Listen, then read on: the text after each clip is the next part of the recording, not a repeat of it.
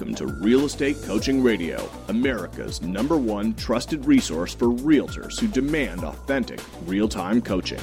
Starring award winning real estate coaches Tim and Julie Harris. Get ready for unfiltered, full strength honesty about what is truly working to get you into action and make you money in this new real estate boom. Now to our hosts, Tim and Julie Harris.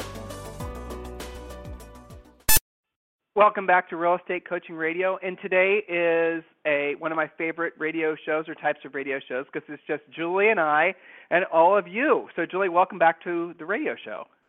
Thank you. It's a pleasure, and it's also one of my favorite topics. So I can't wait to get presenting this to these guys so they can make a lot of money as a result.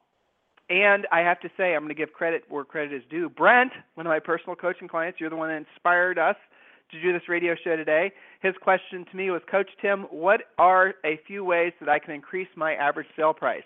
So, for the sake of his question and for all of those uh, listening, the topic of today's call, today's radio show, is increase your average sale price in five simple steps.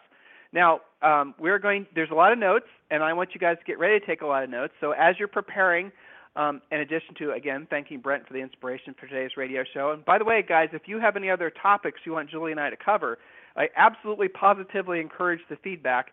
Um, and you know what? I'll give you my super private secret email address. it's coachtimharris at gmail.com. So as you guys are getting ready to take notes, I want to also um, congratulate all of you and thank all of you for helping to push us over 100,000 listeners a month. That is an incredible goal, and I think that's in no small part to the fact that we must be delivering radio content that you guys put value on, and we're doing it frequently enough that you consistently listen. Also, you guys have been sharing. We can see online when one of our shows is shared, right? Analytics and whatnot. You guys are sharing our radio show. You're helping us get the word out, and I sincerely appreciate that. It makes me feel good. Makes Julie and I feel good. This radio show uh, show takes a lot of time and you know a little bit of money to put together every day. And the results are that we are helping you guys build your businesses and take advantage of this new real estate boom. And that really honestly excites me. How about you, Jules? Absolutely. We kind of live vicariously in a way, and it's just so exciting to see all of our great listeners move from one level to the next, whatever that means for them. And we love your feedback. We love that you're sharing it with other agents. So keep up the good work. It really, you know, really makes us happy that we're having an impact. It's great to hear that. It is indeed. So let's just jump right in, Julie. Let's skip uh, the preamble sure. since we have a lot to cover, and I know this is a topic everybody is listening to. Now, before we get mm-hmm. to our notes, guys, I'm going to tell you a true story. So, as you know, Julie and I sold real estate in lovely Columbus, Ohio, and our primary market when we got into the business was an area, wonderful areas called Worthington and Clintonville. Julie and I are from Worthington, so these were the natural places for us to start selling real estate. So, what we did after not too long, I think three or four years, is we realized that we wanted to increase our average sale price. Ah, Brent's question, relevant because uh, Julie and I have done it. So what we did is we moved across town. We physically moved house across town uh, to an area called New Albany, Ohio. Now, New Albany, Ohio is an area that was new for us. Uh, we had no relationships. We had no contacts. We didn't know our way around. You know, it was completely and totally green pastures for us. Uh, we did it by not abandoning the old market. So, in other words, we kept the phone numbers, we kept everything consistent, and we essentially, when we moved out to New Albany, Ohio, there was a different uh, area code, so we just had different signs specific to New Albany. So, what I'm telling you is, is what we're going to be sharing with you today is what we actually did because when we did move out to New Albany, Ohio, um, our average sale price went from like 220, I think, to almost a million, and this happened in less than 18 months. And um, for a little while there, we are the most dominant agents in New Albany, Ohio. So the reality reality of it is, is you guys can do exactly what we did. We went, uh, we didn't listen to all of what was, had been told to us about working the upper end. So the first thing we're going to go over is the myths, and these are things that we too heard and we too experienced when we are considering jumping up market. So Julie, let's just jump right in again. Myths about higher end real estate markets. Yeah, these are all kind of fun because I remember all these distinctly. Myth number one well, gosh, if you want to be in the upper end, you've got to have some kind of a secret magic in into that crowd. Total myth. Yes, that's nice, but you don't have to. So erase, erase from your brain. Number two, you have to have grown up or at least be tightly socially tied in to that upper end crowd. No, absolutely not a requirement. And in some senses, I think it's an advantage not to have grown up that way. Well, let me jump uh, in there, number, Julie. Yeah, go ahead. But Julie, you and I. So, guys, Mhm. this just again, this is not just some random point. This is what we actually experienced. The realtors in uh, New Albany, Ohio, a lot of them had known each other from this very elite private school. They had actually grown up in this little sort of social bubble, this upper end socioeconomic bubble. And so back to the first and second point, you would think as an outsider looking in, there's no way I'm going to be able to crack that egg and get into that market because this sort of upper end tight, you know, skull and crossbones type, you know what I'm talking Mhm. about, guys, Right. where everyone believes that, you know, it's a closed door society and you can't possibly get in. Well, what we found was the exact opposite. When we went out there, the folks that were looking to sell their homes or purchase homes actually appreciated the fact that we weren't from that world because they knew, and this was their perception, I'm not saying if it was right or wrong, they knew that we didn't have a sense of entitlement for their business and we didn't act like we did. So a lot of them were entrepreneurs, maybe they were doctors or maybe they're business owners or they're executives. And they, I think, at least from what they told us, were able to feel connected to Julie and I more so than maybe the people that had grown up in those sort of up, upper end, you know, wealthy areas. They felt more of a connection to us because in many cases they too had pulled themselves up from their bootstraps. So it's kind of the counterintuitive, but it was an interesting experience I hope all of you guys can experience as well. So point number three, Jules. Okay, point number three myths. You have to wait years and years before you have the chops to even think about selling the upper end. And again, you hear that from a lot of agents and brokers. Well, you're just not ready for it yet. You've just got to kind of earn your way into that. Absolutely not. In fact, some of our coaching clients who just got their licenses very recently are doing some of their first deals in the upper end.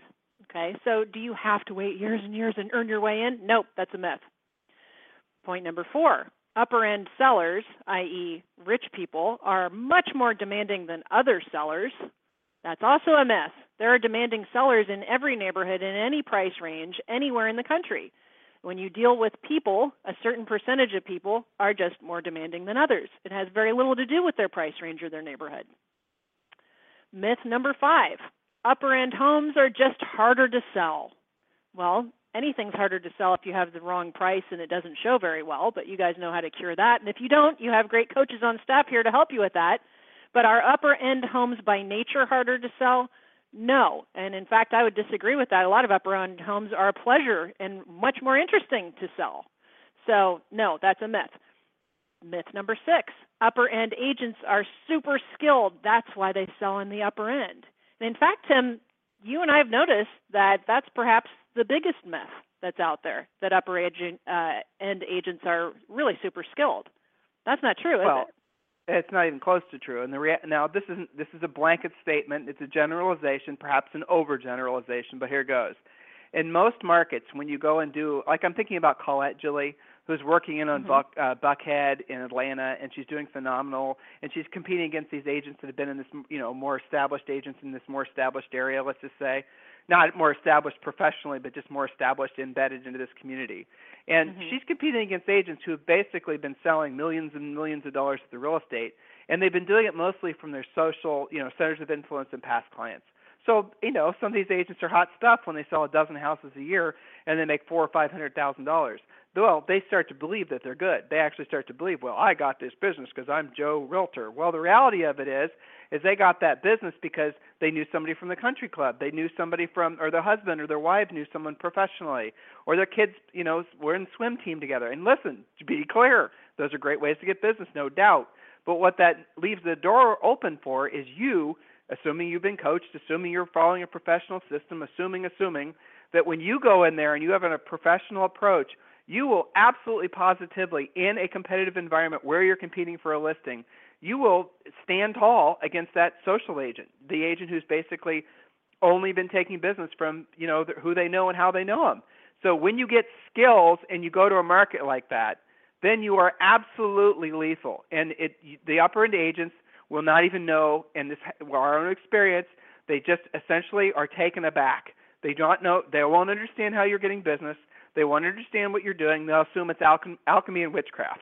I mean, that's how it works. Right. So let's go specifically to the points about um, what you can do specifically to break into the upper end to increase your average sale price. Now, again, we're going to assume that you aren't presently selling a lot of upper end homes for the sake of these points, or at least not many. And we're also going to assume, and I know this is a big assumption, so bear with me on this one, that you're that you are uh, using a professional approach. In other words, you have a pre-listing pack that's professional. It's not just a bunch of pages thrown in a folder. That you are using a listing presentation versus what a lot of you do, which just show up with a yellow tablet of paper and hope for the best. Okay, so we're going to assume that you've had some professional training, and most importantly, that you're actually applying it and you're taking a professional approach. So with those uh, remembrances in mind, Julie, how to increase your average sale price? Point number one. Yes. So point number one: choose an upper end market to target upper end areas tend to be in the form of smaller communities, smallish neighborhoods. Small being relative, of course, that can mean different things in different markets, but choose a market that isn't past its prime or being overshadowed by a newer, more trendy market. And, you know, we have lots of examples of that.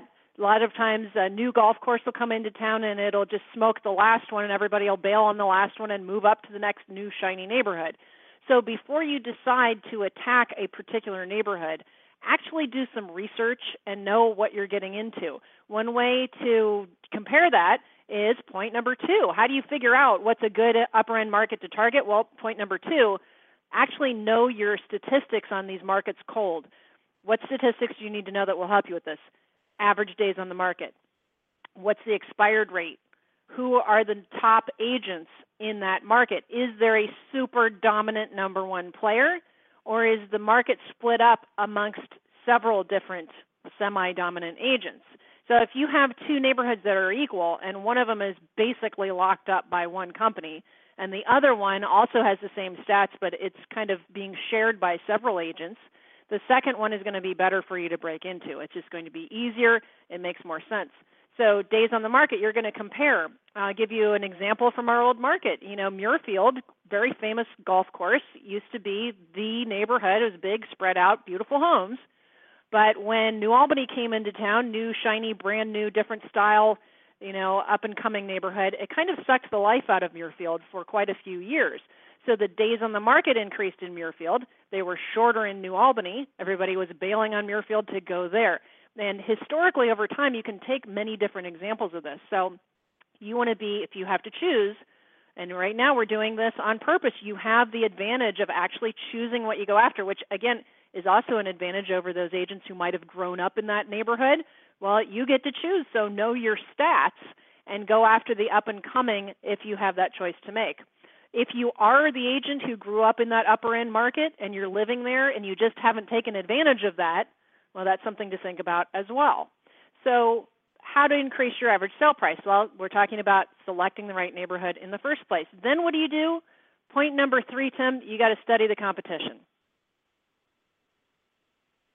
Okay, Julie, you there? Yep. Okay. So get uh, as much. Yeah, I was tossing it over to you. So studying oh, the okay. competition, so that, what what so do you was, mean by that? I'll, I'll take I'll take okay. the toss. Well, you know, actually, there I was thinking. I was I was writing something. Yeah, thanks. I was writing something down while you were talking. I was saying Okay. I need to actually supplement that last point by saying the choice of your brokerage matters.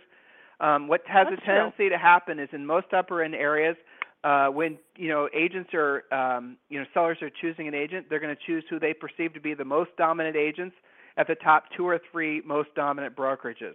So upper end folks will have a tendency um, to be a little bit more selective, and that actually is uh, true too, even if they do have a personal relationship with the realtor. Now, in truly upper end areas, they will make you guys, you know, you will have to compete. It is going to be a bit of a beauty contest. That's the nature of it. So when you're choosing, um, you know, back to the market stats and whatnot, what you'll have a tendency to see is there's going to be one dominant upper end agent at, you know, ABC Real Estate, and then there'll be, and that person will have, generally speaking, double digit market share. Only focus on the number of listings that they're selling. Don't worry about the buyer sides because it's easier to understand. You know, honestly, if you have listings, you control the market. The next uh, tier below that, what you're going to see is the agent that generally sells half of what the number one agent does, and the number three agent is usually right there in competition with number two. So number one in almost every established upper end market is running away with it, at least statistically, and number two are, number two and three are duking it out. And like I said, number generally speaking, you're going to see two or three dominant brokerages in there.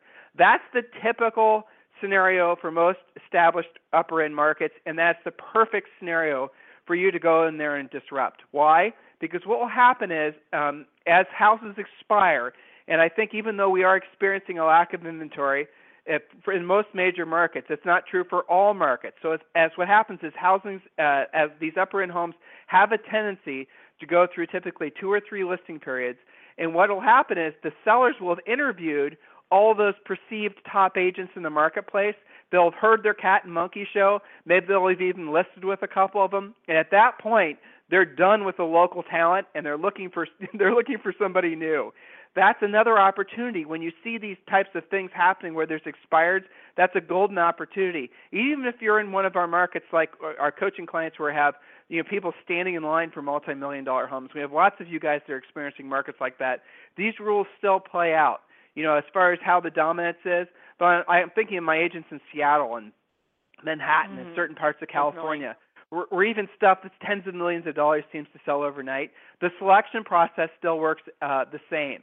That you know, this is the little extra stuff that you guys don't that you sometimes will forget. So point number three is study the competition. Get as much info, info as you can on them. Maybe even consider or having somebody without a real estate license uh, call and do some get some intel you know, you guys are hearing this right now and you're saying, oh my gosh, you saying I should spy on my competition? Yep, I'm saying you should spy on your yes. competition. You need Good to job. know you need to know what their what the experience is. You need to know how long they take to return calls. You need to know what their pre-listing pack, if they have one, looks like. You need to know all of that stuff because it gives you insight into what experience these prospective sellers are having as well. And I'll tell you something funny. I mean, it's funny with, I mean, not really funny, but it's true um, when you're going on listing, when you get a call from a seller, never sit on that lead. I, oh, Tim, what are you talking about? I would never do that. And yet, a lot of you do, right? So when you get a listing lead from any seller, call them back immediately and book the appointment immediately after you pre-qual them using our scripts. Do that immediately, not later, not when it's convenient, not when you get around to it. Don't tell yourself, "Well, I don't want to seem so too desperate." Because what's happening is psychologically the seller's making a decision, especially if it's an expired seller, expired listing. They're making their decision on who they're going to hire based on the timeliness of your simple lead follow up. And sometimes when you're on a listing appointment, you can bring that up. Again, if you're using our pre-listing pack and you bring up the communications guarantee, one of the points is you'll return all calls from all sellers within, you know, whatever amount of time you say, five minutes, three minutes, two minutes, ten minutes, whatever you say on your uh, communications guarantee uh, students, you know what I'm talking about. Those of you who aren't students, maybe you should learn about a pre-listing pack. So the reality of it is, is you're putting in writing what, how you're going to be communicating with these uh, prospective sellers. Your competition's certainly not doing that. It's always fun, again, especially if it's an expired listing, to bring up the question to the seller: How long did it take for your other agents to call you back when you called them about the job, about you know, to in, in, calling them out to interview for the job of selling your home? How long did they take to call you back? And when they say, well, you know, one of them hasn't ever called me back, and two of them called me back the next day, and then you say, well, how long did it take for me to call you back? I mean, these tiny, tiny little things, guys, are the little secret sauce things and how you can break into the upper end. Lead follow up, uh, urgent lead follow up, yeah, furiously fast lead follow up, as we what we call it, is mm-hmm. absolutely important. So know how your competition o- operates. Know everything about their systems. Know how long it takes for them to uh, follow up on an email lead. Get all the intel you possibly can because then you know what you're competing against. Acknowledge them for their strengths when you're analyzing your competition. See where they're stronger. Emulate their strengths, and and then frankly, uh, look to see where they're weak. And again, it's typically communication, um, or it's you know presentation. It's lack of um, a pre-listing pack or whatever. So exploit their weaknesses and emulate their strengths. It's competition, guys. I know this is scary for some of you, or some of you are saying, "Oh, Tim, you're talking about fellow realtors and we're all in it together. Yes, you're all in it together, but you got to remember at the end of the day, only one person's getting paid. Two, if there's a uh, you know co-op transaction. This is competition. And if it's your fear of competition that's been holding you back, um, we have a new. Uh, I was just chatted by our uh, producer that I'm supposed to talk about this. If you guys need a free coaching call, you can go to freecoachingcallsforagents.com. You know about that, or you can just call 800. Uh, you can call 866 999 8164. It's 866 999 8164. And you can literally have a free coaching call right away with one of our great coaches. All right, so point number four, Jules.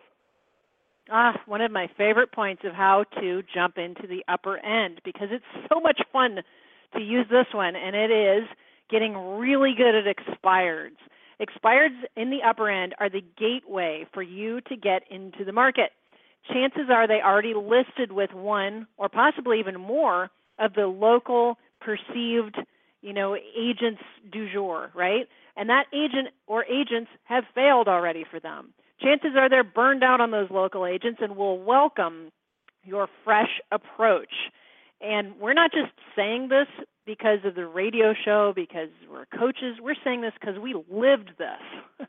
and I remember, Tim, one of our first break in listings what had been listed with not one, not two, not three, but four agents for four long years. And then we listed it, talked them into some sanity on their pricing, a little bit of staging, and we sold it then we used that as a springboard, and that was one of the best postcards ever, right? So, listed previously with four agents for four years, Tim and Julie Harris sold it in 31 days for 98% of list price.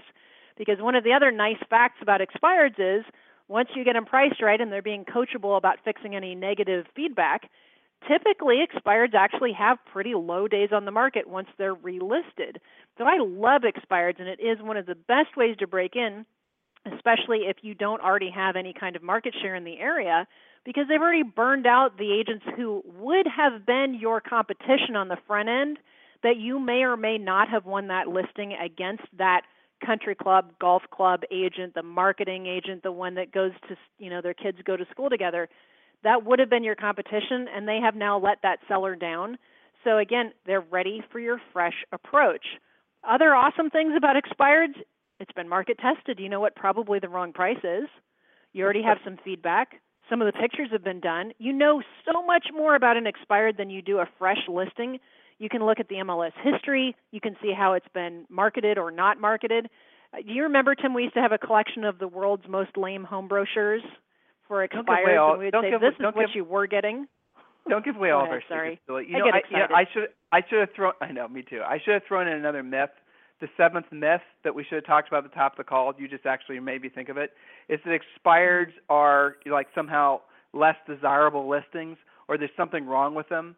Most times, you know, Julie touched on it, price, condition, location, but price overcomes all other objections. Sometimes all it literally takes, guys, is having to pull it out of the MLS and giving it a fresh, num- fresh MLS number, fresh pictures, uh, being honest to the sellers about the condition. On upper end sellers, you want to hire probably a stager to help them uh, things like that. So these are all. I, I mean, we don't have time today on the radio show to talk about all the little things. You guys got to really check your mindset about expireds. Uh, I'll give you an example. Rob, who sells up in Greenwich, Connecticut, whose average sale price is like six million dollars, a personal client of mine. You know, we were talking about this very topic. You know, and here he is in the upper end. We were talking about the different sources of business. Well, he didn't think there were any for sale by owners. And while on the call, I found some for sale by owners. One of them was for eleven million dollars. Okay, so in every market, that'll do, right? And the other thing that's interesting is a lot of upper end markets. Uh, I'm thinking of you in LA, Southern California. I'm thinking of you in Florida, Carolinas. A lot of the upper end sellers became uh, involuntary landlords during the Great Recession. A lot of those folks would more than happily sell those properties if you call them and tell them that guess what, the market's back, and you can sell out of this property and move on. A lot of them would happily do that but they're in the you know the rut of being uh, landlord. They're getting their manage they're getting their check every month from their management company, and they just haven't stopped to think about it. And of course, the management company hasn't told them that now's a good time to sell because they want to probably keep them as a management client. Get the whole point? Absentee landlords, guys. There's a long list, even in the most elite areas in the country, and you know a lot of those coach, and a lot of those realtors are our coaching clients. In the most elite areas in the country, there's very defined ways you can go after this business. It's not that complicated, and it's plentiful. All right, we have one major point and one minor point. Point number five, Jules. Point number five is to actually consider physically moving your family to the market that you want to break into, or at the very least, become part of that community. So, upper end people, just like everyone else, will prefer to do business with people who are like them. So, when in Rome, right, be more like them by possibly moving. So what does that mean? You know, maybe you're trying to break into a, a market that has an average sale price of a million dollars, but the entry level is 400. That's one way to break in if you're not ready to chew off the million dollar price tag, right? That's okay. Some of you guys, you know, especially on our younger end of clients, buy a townhome that has the same zip code and the same phone number exchange. If you don't want to do that, make sure that your phone number does sound like a local number. I know a lot of our clients are working two different markets, and when they're in this part of Manhattan, they get this phone number. When they're in that part, they have to use a different number so that they are more like the people that they are prospecting. So either physically move and do the whole works, or at least become better at blending in and becoming more like that community that you're working. So, bonus, and this is related to the physically moving things, it's kind of like, you know, again, blend in better. Upgrade everything. You need to look and feel like the market you're going after. This absolutely does matter. If you pull up to a seller's house in a Hyundai and the neighborhood is mostly Mercedes, they will notice that. I mean, that's just a fact. So some of you guys are going to get your feathers ruffled over that, but here's how I look at it. If you know how to win the game, just play the game to win. That's it. If you know that that's a factor, then figure it out. That doesn't mean you have to go and sign yourself up for a $1500 a month lease payment. You can buy a couple year old used Mercedes if that's what helps you blend in. That's okay. What's not okay is not thinking that this kind of thing matters. So again, when we started presenting these points, we did make a couple of assumptions, which is that you have your pre-listing package done, you have a polished listing presentation. That pretty much is required to break into the upper end, but the rest of those myths that we talked about, Tim, none of that stuff matters. So really, in terms of being able to do this, virtually any agent at any part of their career should be able to handle this. And why not look at this? Why not take this seriously? If you're going to do 50 deals this year, would you rather do them at 200 or would you rather do them at 800,000? It's basically the same work. Well, it is. And really the biggest thing I hope you guys are all taking away are sellers are sellers, you know? Sellers are sellers. They're all the same. They're all, you know, it's it's funny too. When you are talking with a seller, the same pre-qual script that you're supposed to use talking with mm-hmm. a seller of a $10 million house is the same one you you uh, use talking to the guy with the $10 trailer. you know, it's the exact right. same process the pre-listing pack that we subscribe to you guys to use and our students get for free, um, you know, guess what? That same one works regardless of price point. The same concerns that a seller in upper end house has are the same exact ones that a seller in any price range has. Literally, the conversations are identical, but the approach the approach to the conversations is what you need to update. It's what you need to change and take into consideration. Sometimes when we have a private coaching client and they ask the question how to break into the upper end, and we tell them that they do have to clean up their acts, they do have to start wearing nicer clothes, they do have to, you know, blend in more, they take offense to it. Well, you know what? Then you're not really truly desirous of going after that upper end market. It's something in your head that's basically telling you that for some reason you're not good enough for that price range. And that's the other thing we see sometimes is folks just not comfortable with dealing with what they perceive to be rich people. Rich people are just like you, and the reality of it is is they're more just like you than you think because they were probably in your exact situation when they were starting their businesses. Very the myth, here's a myth, the myth that most people that are well off, rich, if you will, were born with it, they were given it. It's mm. it's an absolute stone cold lie. In America anyway, most folks that are well off earned it and they're first generation. So when you're in the upper end area and the gates open and you're surrounded by Mercedes and stone columns you have to remember that a majority of those people literally are bootstrapping it entrepreneurs like you. They've done well, they're smart. You know how it is when you're around another um, entrepreneur, another around uh, around another business owner. There's that sort of that energy, the the the the spirit that flows amongst those of us who have the courage, the audacity, and maybe a little bit of stupidity to work for ourselves. Well, they're going to feel that on you, and they're that's going to resonate with them. You're like them. You see, you are like them. I don't care what country you come from. You know, we have lots of folks that are you know not born in America. It doesn't matter. Uh, it do, I don't care what your ethnicity is. I don't. It doesn't matter. You can go after this price point. Stop believing that you're not good enough for it. Stop believing that you don't have the skills and the talents for it the skills and the talents that work in any price range work with the upper end. But like I said, the approach changes. You need to look like them. You need to, you know, act like them to an extent that they believe that you're going to attract buyers that are like them. If you pull up in the in their nice stone driveway or their brick driveway and you're driving a dirty pickup truck and, you know, they're going to say to themselves, maybe even say it out loud, how the hell would you possibly be able to bring a prospective buyer from my little mini estate if you're yourself not actually in that circle, in that center of influence in that world. And if you're from a relatively modest sized town like where Julie and I are from, uh, you know, in Columbus, Ohio, that area of uh, you know, that that realm of folks that are in those price points, it's really small. If you're in LA where your average sale price are in the millions, well, I mean, then, you know, your upper end is going to start at about 10 million and I'm thinking of you guys in Newport Beach, California. We have a lot of coaching clients in Southern California, and San Diego, and Laguna Beach, of course, then on up the coast. You know, those upper end areas, upper end doesn't really start in your markets until you get up to three and a half, four and a half million. A million, a million and a half, well, that's just an entry level house, isn't it? So this is all, you know, you have to kind of put it in perspective where it is that you have psychologically decided where you're most comfortable and then challenge yourself. So if you find yourself selling in you know uh you know what am I thinking? Um Malibu let's say. And you're just selling the eight hundred thousand dollar condos and the million half dollar you know condos and whatnot. And that's kind of where you find yourself in your career. And you're jealous and envious of like our superstar Madison Hildebrand who's selling five and six million dollar houses. Well maybe you need to stop yourself and you need to ask yourself what do I need to do to get in that price point? Well how can I change my approach? And then it all comes back to the same thing comes back to your your approach again, your attitude, uh, and your presentation and your skill set, and then you can do it. There's no limitations, guys, in what you can do except those that you set for yourself. Julie, anything else well, you'd like to Tim, these guys? Uh, yeah, a first step, you know, because these guys are thinking, what do I do? So, two things I want to say. Some of you guys that are in inventory starved markets that have told yourself there are no expireds and there are no for sale by owners need to check that fact. What causes expireds? Generally overpricing. In your superheated markets, you guys are all trying to price it right up to that last, you know, pushing your luck. So, yes, there are expireds and for sale by owners everywhere. You just have to make sure you know about them. Secondly, next steps. I found, Tim, that most agents are comfortable selling up to the price range that they live in. I've noticed that over the years of coaching that generally that's where it ends.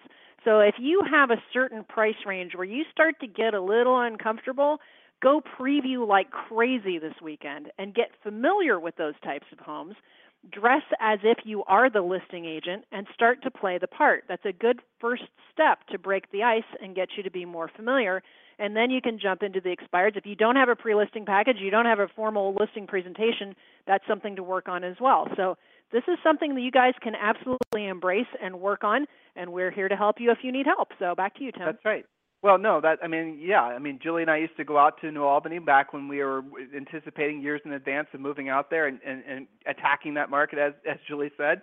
We used to go out there and we go on walks uh, on Saturday afternoon. Mm-hmm. We'd get to know the area. We'd learn the streets. We'd really become. We'd make it so that there was no way we wouldn't know our way around town um, in, for the sake of selling real estate. Yeah, there was still a lot we had to learn when we moved out there, uh, but the fact is, is that we had a high level of familiarity with it.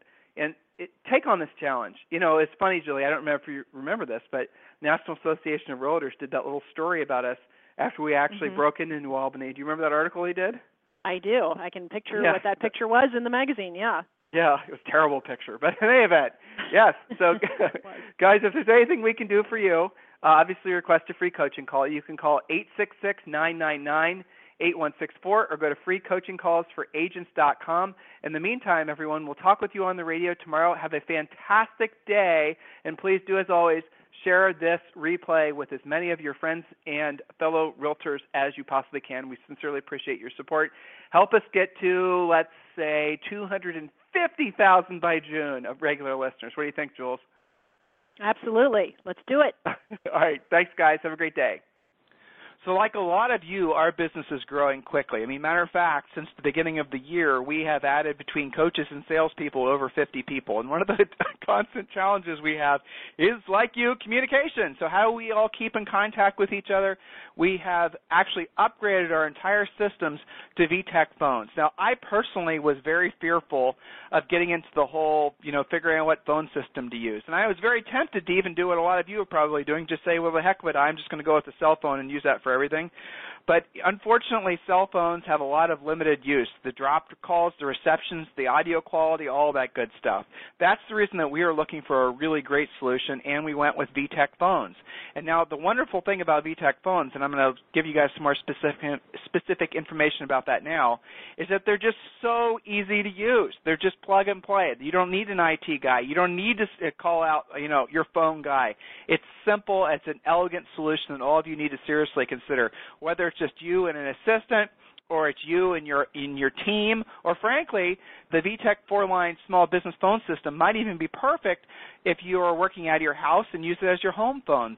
VTech's new four-line small business phone system is the perfect solution for small business owners that need to install a phone system that has the qualities and features that they have previously only been available for companies with bigger budgets. The new system is the most affordable and easy to install four-line system on the market. The four-line small business phone system components include the main console and the optional of expandable cordless desk sets, cordless accessory handsets, cordless headsets, and speakerphones, allowing the system to grow alongside a business up to 10 extensions. The VTech four-line small business phone system components are available in stores and online at Office Depot, Office Max, and Staples, as well as online at vtechphones.com. This program has been a presentation by Tim and Julie Harris, Real Estate Coaching. For more information on our real estate coaching and training programs, visit our website at timandjulieharris.com. Remember to tune in weekdays at noon for upcoming shows. And until next time, thank you for listening to Real Estate Coaching Radio with Tim and Julie Harris.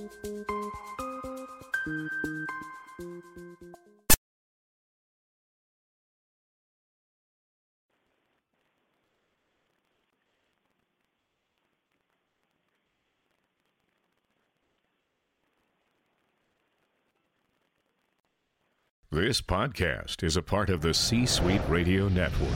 For more top business podcasts, visit c-suiteradio.com.